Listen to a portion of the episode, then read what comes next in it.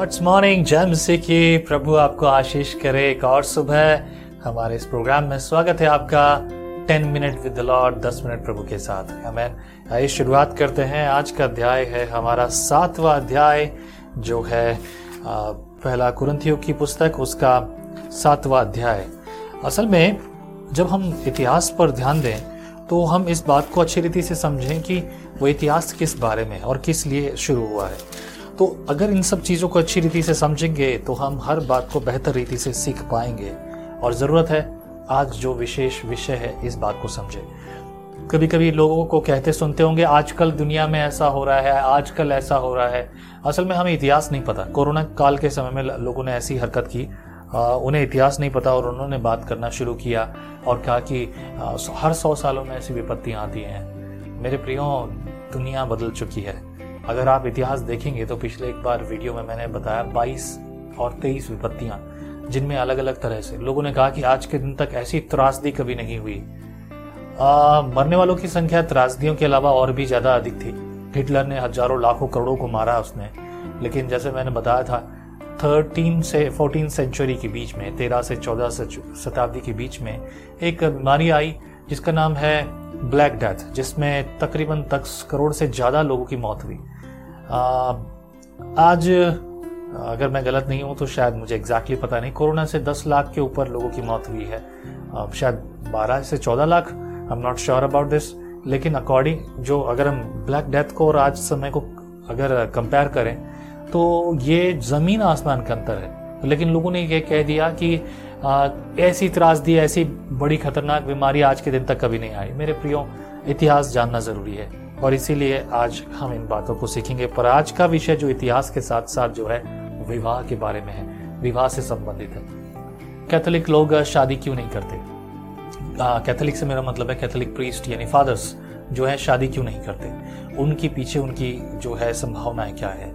आइए कुछ बातों को देखेंगे जो इस भाग से जुड़ी हुई है। प्रभु सहायता करे, हम सीखेंगे इन बातों को। सातवें अध्याय के पहले वचन से लिखा है, उन बातों के विषय में जो तुमने लिख, लिखी, यह अच्छा है कि पुरुष स्त्री को न छुए। बहुत ही अच्छी बात है। परंतु व्यभिचार के डर से हर एक पुरुष की पत्नी और हर एक स्त्री का पति हो। अच्छी बात है कभी कभी मैं भी हमेशा ये कहता हूँ, चर्च में भी, जो भी बात करनी है, मुँह से करो, हाथ लगा के कोई किसी को बात नहीं करेगा।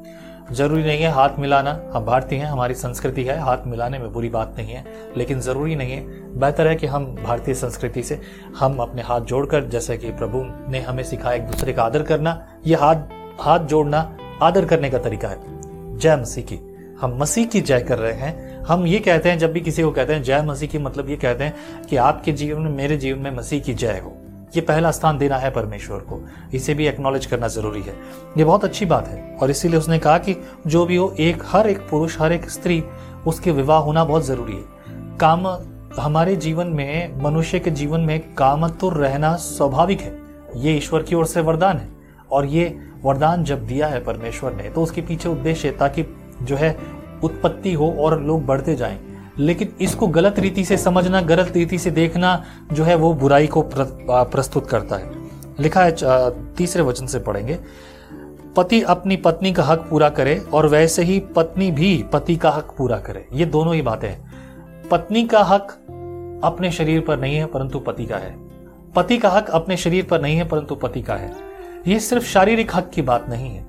सामाजिक हक है, स्वाभाविक हक है, व्यवहारिक हक है आर्थिक हक है, शारीरिक हक है, हर वो चीज़ जो हमारे आसपास है, पति पत्नी दोनों जब एक तन, एक मन और एक स्वभाव के हो जाते हैं तो ये सब बातों में एक दूसरे के हक जो है वो एक दूसरे के शामिल हो जाते हैं। और वो एक दूसरे का हक पूरा करे।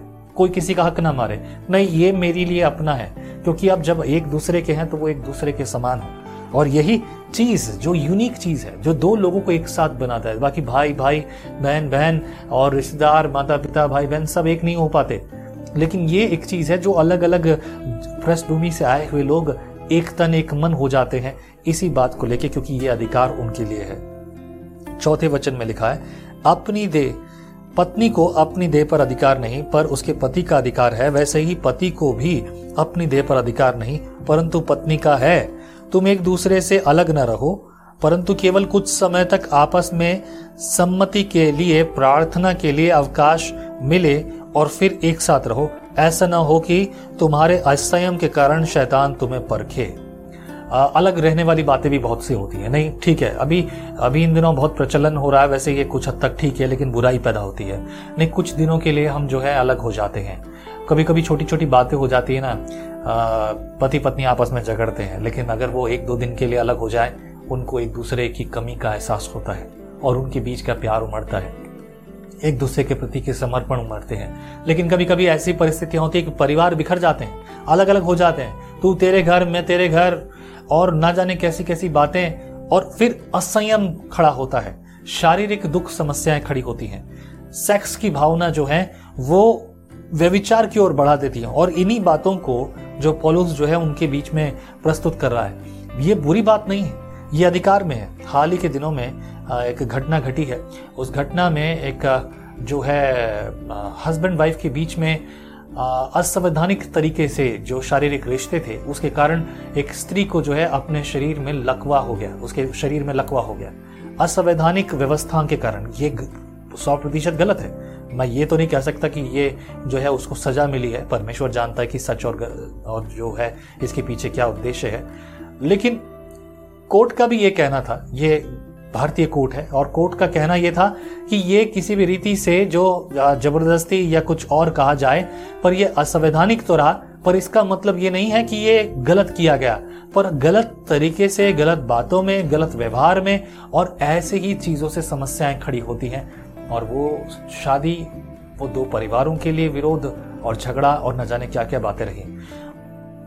संयम और असंयम दोनों ही चीज़ों के बारे में परमेश्वर का वचन बात करता है। अगर हम इसको यहाँ देखें छठे वचन से देखा परंतु मैं जो यह कहता हूँ, वह अनुमति है न कि आज्ञा और मैं यह चाहता हूँ कि जैसा मैं हूँ, वैसे ही सब मनुष्य हूँ। परंतु हर एक को परमेश्वर की ओर से विशेष विशेष वरदान मिले हैं किसी को किसी प्रकार का और किसी को किसी और प्रकार का। परंतु मैं विवाहितों और विधवाओं के लिए विषय में कहता हूँ कि उनके लिए ऐसा ही रहना अच्छा है जैसे वे हैं और जैसा मैं हूँ। परंतु यदि वे संयम न रख सकें तो विवाह करें क्योंकि विवाह करना कामोत्तुर रहने से भला है। विवाह करना बेहतर है। बजाय इनके कि अकेले रहकर और का, काम कामिच्छाएँ की जो भावना है वो आपको जो है विचार के लिए प्रस्तुत करे। बहुत सारे लोग शादी के लिए भी बहुत सारी बातों में ये पसंद नहीं आ रहा, इसमें ये कमी है, उसमें वो कमी है। और ऐसे करते करते अपने ज़िंदगी के बहुत सारे साल गुजार देते हैं और एक ठीक समय होता है जब शादी के लायक भी नहीं बचते। मेरे प्रियो, इसके लिए बहुत ज़रूरी है, समझदारी ज़रूरी है, आज्ञाकारी और व्यवस्था ज़रूरी है ताकि इसके लिए सोचा जाए, समझा जाए। आगे देखिए, परंतु वे संयम ना कर सके तो विवाह करें। दसो वचन, जिनका विवाह हो गया, हो चुक, हो हो गया है, उनको मैं नहीं, वरन प्रभु आज्ञा देता है कि पत्नी अपने पति से अलग ना हो, और यदि अलग भी हो जाए तो बिन दूसरा विवाह किए रहे, या अपने पति से फिर मेल कर ले, और न पति अपनी पत्नी को छोड़े। किसी भी रीति से, आपके पास कोई अनुमति नहीं। रिसेंटली एक सवाल पूछा गया, क्या मैं तलाक ले सकता हूँ? Impossible you can't unless and until one way जब तक व्यभिचार में कोई पत्नी या पति ना पकड़ा जाए। अगर वो व्यविचार में है, उसके अलावा और कोई कारण नहीं दिया गया है कि अलग हो। Once you get married always get married आप दोबारा वो शादी के बारे में नहीं सोच सकते। अगर आपके मन में ऐसे विचार भी आते हैं तो वह पाप के प्रति आपको लेकर जाएँगे। देखिए, शारीरिक समस्याओं में समस्याएँ हो सकती हैं, लेकिन मैं इस बात के लिए पॉलिसी की रीति पर, उसी के पीछे चलते हुए मैं भी ये कहूँगा, अगर आपको सामाजिक या नाइट लाइफ में कोई समस्या है तो प्रार्थना करो और परमेश्वर जो चमत्कार करने वाला है आपके इस जीवन को उत्तम करेगा, क्योंकि ये परमेश्वर की व्यवस्था के अनुसार है। अगर कुछ गलत है तो परमेश्वर के हाथों में सौंपो और परमेश्वर उसे सुंदर बना कर देगा। ये उसका स्वभाव है, ये उसका कार्य है, ये उसी की योजना में है। तो वो निश्चित रूप से आपकी प्रार्थना सुनकर आपके लिए उत्तर जो प्रस्तुत करेगा। नॉर्मली अवल ऐसी बातों पर हम चर्चा नहीं करते और मुझे भी इन बातों पर आपके साथ चर्चा करना आवश्यक नहीं लगता। लेकिन ये ज़रूरी है ताकि ऐसी बातें जो गुप्त में रह ठहरती हैं उन पर ज़्यादा चर्चा ना की जाए। उनकी उनकी वजह से जो है टेम्पटेशन या पाप जो है उत्पन्न ना हो। हम आगे देखेंगे बारह वचन में लिखा है दूसरों से प्रभु नहीं परंतु मैं ही कहता हूँ। ये पॉलुस कह रहा है प्रभु नहीं परंतु मैं अपनी मर्ज़ी से कह रहा हूँ अपने मन से कह रहा हूँ। यदि किसी भाई की पत्नी विश्वास न रखती हो तो उसके साथ रहने से प्रस, प्रसन्न हो तो वह उसे न छोड़े। जो कोई पत्नी अगर विश्वास ना करती हो तो उसे ना छोड़े। अगर पति विश्वास ना करता हो तो उसे ना छोड़े। परंतु एक दूसरे के साथ बंधे हो, बंधे रहो और मिलकर एक साथ जो है कोशिश करते रहो कि किस प्रकार से प्रभु की ओर से उसको अभी छुड़ाने का जो है प्रबंध होता रहे। पंद्रह वचन से देखेंगे। परंतु जो पुरुष विश्वास विश्वास नहीं रखता, यदि वह अलग हो अलग हो तो अलग होने दो। ऐसी दशा में कोई भाई या बहन बंधन में नहीं है। जब ज़बरदस्ती वो अलग होना चाहता है जो विश्वास में नहीं है उसमें आप कुछ नहीं कर सकते। आगे पर, परमेश्वर ने हमें मेल मिलाप के लिए बुलाया है क्योंकि हे स्त्री तू क्या जानती है कि तू अपने पति का उद्धार करा लेगी? हे पुरुष तू क्या जानता है कि तू अपनी पत्नी का उद्धार करा लेगा। बहुत सारे लोग शादी से पहले कहते हैं कि नहीं, मैं विश्वासी नहीं हूँ, लेकिन जिसके साथ मैं, मेरा मन लगा हुआ है, जिसके लिए मेरा प्रेम उमड़ता है, जिसके साथ मैं रहना चाहता हूँ, वो विश्वास में नहीं है। प्रभु ले आएगा उसको। मैं चर्च में ले आऊँगा, या मैं चर्च में ले आऊँगी। और अगर ऐसे विचार रखते हैं तो तू क्या जानता कि उसका उद्धार करा लेगा? और ऐसे बहुत सारे केस हम देखते हैं, आपने निश्चित रूप से देखे होंगे। अगर आपके जीवन में पाँच या दस साल का मसीह अनुभव है तो निश्चित रूप से आपने ऐसे केस देखे होंगे। और ऐसे लोग अपने जीवन में कांटे बोते हैं, मैं कहूँगा दूसरे शब्दों में, अपने पैरों पर कुल्हाड़ी मारते हैं, या कहो कि कुल्हाड़ी पर अपना पैर मारते हैं। बड़ी अजीब सी बात है। सत्रह वचन से लिखा, जैसा प्रभु ने हर एक को बांटा है, और जैसा परमेश्वर ने हर एक को बुलाया है, वैसे ही वह चले। मैं सब कलिशाओं में ऐसा ही ठहरता हूँ, ठहराता हूँ। जो खतना किया हुआ बुलाया गया हो वह खतना रहित न बने। जो खतना रहित बुलाया गया हो वह खतना न कराए। एक खतना के पीछे भी तो आपको पता है ना लफड़ा होता था। खतना आ, मैं पहले भी बता चुका हूँ। खतना जो है पुरुष का गुप्तांग का जो है ऊपर का हिस्सा थोड़ी सी जो है चमड़ी को आ, काटा जाना जो कि मुसलमान लोग आज के दिन तक किया करते हैं वो खतना कहलाता है। और इस खतना के बारे में मतलब ये है पॉलुस का कहने का अर्थ है कि मैं जैसा बुलाया गया हूँ वैसा ही ठहरे। मुझे अब कोई और बदलाव की ज़रूरत नहीं है। कई बार लोग नाम बदलते हैं। अब मैं आया अब लोग अपना नाम बदलते हैं। देखिए नाम बदलना आ, मुझे नहीं लगता ये भी कोई ज़रूरी आवश्यकता है जैसे कि यहाँ बात की है। जो भी है हम जैसे भी हैं वैसा ही काफ़ी है। वैसा ही ठीक है। इक्कीस वचन से देखेंगे। बाईस वचन में लिखा है क्योंकि जो दास की दशा में प्रभु में बुलाया गया है वह प्रभु का स्वतंत्र किया हुआ है। वैसे ही जो स्वतंत्रता की दशा में बुलाया गया है वह मसीह का दास है। तुम दाम देकर मोल लिए गए हो, मनुष्यों की दास बनो, मनुष्यों की दास न बनो। हे भाइयों, जो कोई जिस दशा में बुलाया गया हो, वह उसी में परमेश्वर के साथ रहे। एक शेर याद आ रहा है। जब तक बिके ना थे, कोई खरीदार ना था। जब तक बिके ना थे, कोई खरीदार ना था, लेकिन तुमने मसीह खरीद कर अनमोल बना दिया। हालेलुया। तुम दाम देकर मोल लिए गए हो। दाम मेरा दाम मेरे उद्धार का दाम यीशु का लहू, जो क्रूस पर बहा दिया गया। आपका भी तो वही है। सो हम बिके नहीं थे जब तक कोई खरीदार नहीं था। और अब जब अनमोल बना दिया मसीह ने खरीद के तो क्या बात है, क्या कहने पच्चीस वचन से कुआरियों के लिए, अविवाहितों के लिए लड़का लड़कियों के लिए। आप बोलोगे, पति पत्नियों की बात कर रहे हैं लड़का लड़की के लिए सुन लीजिए। कुआरियों के विषय में प्रभु की कोई आज्ञा मुझे नहीं मिली। सीधे शब्दों में तो अभी नहीं लेकिन फिर भी सुन लीजिए। परंतु विश्वास योग्य होने के लिए जैसी दया प्रभु ने मुझ पर की है, उसी के अनुसार सम्मति देता हूँ, विश्वास योग्यता। मेरी समझ में यह अच्छा है कि आजकल कलेश के कारण मनुष्य जैसा है, वैसा ही रहे। यदि तेरी पत्नी है तो उससे अलग होने का यत्न न कर, और यदि तेरी पत्नी नहीं तो पत्नी की खोज न कर, परंतु यदि तो विवाह भी करे तो पाप नहीं है, और यदि कुंवारी ब्याई जाए तो कोई पाप नहीं, परंतु ऐसों को शारीरिक दुख होगा, और मैं बचाना चाहता हूँ। अगर शादी ना करो तो अच्छा है और अगर करना चाहते हो तो करो उसमें कोई पाप नहीं आ, भारत में तो ना ज़बरदस्ती भाई अब थोड़ा सा बड़ा होने लगा और बस शादी करा दो उसकी है ना? थोड़ा सा कुछ बड़ा होने लगा भाई मुझे बहू चाहिए मेरे को कोई खाना बनाने वाला चाहिए मेरे को ये करने वाला चाहिए। सौ प्रतिशत गलत बात है। अभी तो उसे ये नहीं पता कि वो खुद कौन है। बच्चों को ठीक से अभी एहसास नहीं है। अभी उनकी शादी हो जाएगी और बस फिर क्या है? साल भर में एक कैलेंडर तैयार। दूसरे साल में दूसरा कैलेंडर तैयार, अब कैलेंडर की तारीखें बदलते रहो और आप लोग सोचते रहो कि भाई हाँ अच्छा हो गया, असल में अच्छा नहीं हुआ है।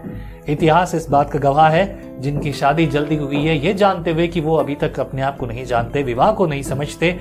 एक दूसरे को समझना या एक दूसरे की परिस्थितियों के साथ सहमति जताना नहीं सीखा, तब तक वो आगे नहीं बढ़ पाएँगे। इसलिए कहते हैं मेच्योर आदमी की आवश्यकता है। घर में बुज़ुर्गों की आवश्यकता क्यों है? क्योंकि वो मेच्योर है, उन्होंने देखा है परिस्थिति देखी है। ऐसी सारी बातें जो है हमें सिखाने के लिए है मेरे प्रियो। 29 वर्ष से देखेंगे।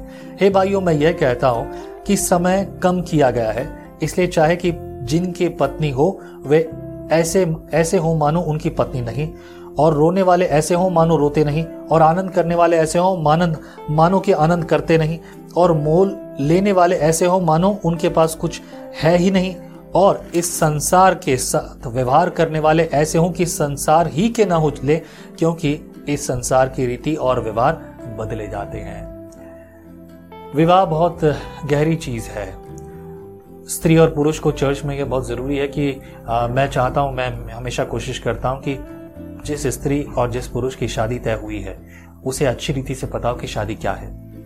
ठीक उसी प्रकार बपतिस्मा लेने से पहले उसे अच्छी रीति से पता हो कि मैं मांस और लहू का जो है भागी बनने जा रहा हूँ, और ये गंभीर बात है। अगर मैं इसे नहीं समझता तो मैं अपने ऊपर दंड लाता हूँ। और दंड ऐसा कि हो सकता है मृत्यु भी हो जाए।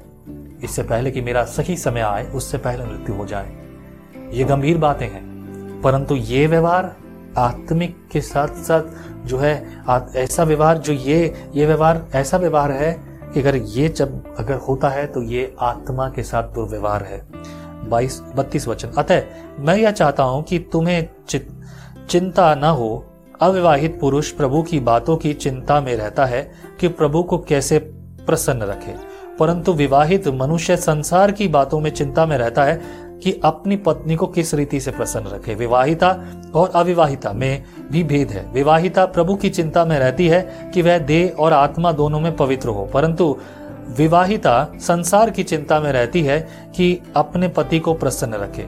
मैं यह बात तुम्हारे ही लाभ के लिए कहता हूँ कि कि तुम्हें फंसाने के लिए वर्ण इसलिए कि जो जैसा शोभा देता है, वैसा ही किया जाए कि तुम एक चित होकर प्रभु की सेवा में लगे रहो। Hallelujah. And this is what the reason एक बड़ा उद्देश्य ये है कि जिसकी वजह से कैथोलिक में जो है नन्स शादी नहीं करती और फादर्स शादी नहीं करते और वो लोग समर्पित हों। वैसे उनके और भी रीजंस हैं, वो अपने आप को सेपरेट रखते हैं। उनके पास अपनी और भी जो कारण है, जिसके कारण वो कहते हैं कि हम ऐसा करके अपने आप को सेपरेट रखें, ये बड़ा कारण है। मेरे प्रियो, ये बहुत ज़रूरी है कि हम इन बातों को समझें, ताकि हमसे गलतियाँ ना हो। हम जितना अधिक अपने आप को पवित्र बनाएँगे, उतना अपने और अपने आसपास के लोगों के लिए आशीर्वाद का, आशीष का ब्लेसिंग का कारण ठहरेंगे।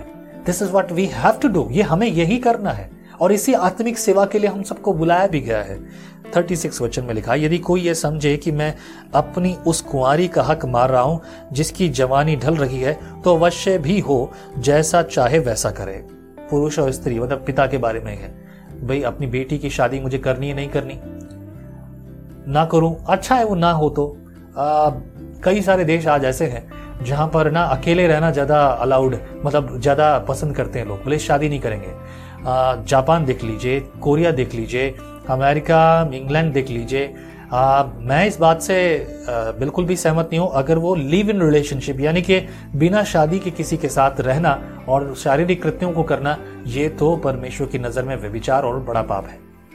आप परमेश्वर की योजना को खराब कर रहे हैं और अपने ही विवेक के अनुसार उस योजना को दूसरे नज़रिए कर रहे हैं और लेकर जा रहे हैं। वो तो सरासर पाप है। लेकिन ये सोचना कि भाई मैं शादी ना करूँ और अकेला रहूँ, मेरे शरीर का पर मैं सिर्फ़ मेरा अधिकार और मेरा ध्यान प्रभु पर और मेरी ज़िंदगी पर हो, वो ठीक है। लेकिन इससे भी इतिहास गवाह इस बात का कि ऐसे करने से जो है पृथ्वी का संतुलन बिगड़ा है। क्योंकि ये परमेश्वर की ओर से संतुलित संतुलन बनाने के लिए कि विवाह हो और बच्चे हों। आप देखते हैं चाइना ने पहले बात की थी, तुम दो और तुम्हारा एक। ये जो है, चाइना ने पहले ये बात की थी। लेकिन अब चाइना बोलता है, तुम दो और तुम्हारे दो। भारत पहले बोलता था, तुम दो और तुम्हारे दो। आज जो है, जनसंख्या को लेकर हम लोग तो शायद बेहतर है, लेकिन अभी भी बहुत सारी जगहों पर अलग अलग तरह की परिस्थितियाँ हैं। थर्टी नाइन वर्ष से मैं पढ़ रहा हूँ आपके लिए, लिखा है, जब तक किसी स्त्री का पति जीवित रहता है, तब तक वह उसे बंधी हुई है। परंतु यदि उसका पति मर जाए तो जिसे चाहे विवाह कर सकती है, परंतु केवल प्रभु में। परंतु जैसी है, यदि वैसी ही रहे तो मेरे विचार में और भी धन्य है, और मैं समझता हूँ कि परमेश्वर का आत्मा मुझमें भी है, क्योंकि मैं ये बता रहा हूँ। इसका अर्थ ये नहीं है कि मैं शारीरिक रीति से बात कर रहा हूँ। ये परमेश्वर का आत्मा मुझमें है, जो मुझे इन बातों के लिए प्रेरित कर रहा है। हमें प्रभु के इस वचन के पढ़े और सुने जाने पर आपको आशीष मिले। विवाह सब में आदर की बात समझी जाए परमेश्वर का वचन ये भी कहता है कि विवाह का जो बिस्तर है, वो पवित्र ठहरे। किसी स्त्री की, यानी कि अविवाहिता लड़की का या अविवाहित लड़के का जो बिस्तर है, वो निष्कलंक हो, पवित्र ठहरे। उस बिस्तर बिस्तर पर उसको कलंकित ना करें, क्योंकि अगर आपने इस जीवन का मानसिक रूप से, यानी विचारों से, आँखों से, इससे अगर आपने स्वतंत्र रखा है या फिर शारीरिक रूप से दोनों ही रीति से जब आपने स्वतंत्र और निष्कलंक रखा है तो आशीष देखिए, प्रभु भला है और भलाई प्रकट करेगा। हमें प्रभु की योजना आपके लिए पूरी हो। आइए दुआ करते हैं। प्रभु परमेश्वर, हमें सिखा बढ़ा। व्यविचार और उन सारी चीज़ों के लिए प्रभु बहुत बार तूने सिखाया है। वचन के अनुसार हम में से ऐसी कोई बातें ना हो। सिर्फ़ महिमा तेरी हो। पवित्र जीवन, पवित्र व्यवहार रहे, ताकि प्रभु इसमें हम तुझे देखें और तेरी महिमा को करें। इस परिवार को जो मेरे साथ है, प्रभु संगति कर रहा है, फलवंत और बलवंत कर, आत्मिक रीति से, व्यवहारिक रीति से, सारे पापों से प्रभु इन्हें दूर रख, ताकि महिमा तेरी देखें। इनके परिवार के एक एक सदस्य को, रोज की ज़िंदगी को और आज के काम को, जो इनकी नौकरी, काम दो है, धंधे, प्रभु इन पर तेरी बरकत मिले। मसीह यीशु के नाम से आज का जीवन, आज का दिन सौंपते हुए प्रार्थना में माँगता हूँ। आमीन। प्रभु, आपके साथ हो मेरे प्रियो। यदि आपके मन में बोझ है इस सेवा के लिए, मेरी सहायता के लिए तो नीचे मेरा नंबर है। इस नंबर पर आप अपने फ़ोन पे और गूगल पे अकाउंट से आप मंथली ऑफरिंग्स जो है दान दुश्मन आप भेज सकते हैं, ताकि वो सेवा में मेरी सहायता के लिए काफ़ी हो। मेरे प्रियो, आगे बढ़ते जाइए, प्रभु की स्तुति करते जाइए। कल सुबह मिलेंगे छह बजे। जय से की आप कहते हैं, एक कप कॉफ़ी मेरा दिन बना देती है। पर आपका मॉर्निंग डिवोशन विजनरी रेडियो और टीवी पर आपकी ज़िंदगी बना सकता है। हम हमेशा सोचते हैं कि शायद मैं भी बाइबल कॉलेज जाकर बाइबल को अच्छे से सीखता। पर अब आपके लिए है visionary TV deep Hindi Bible study के लिए।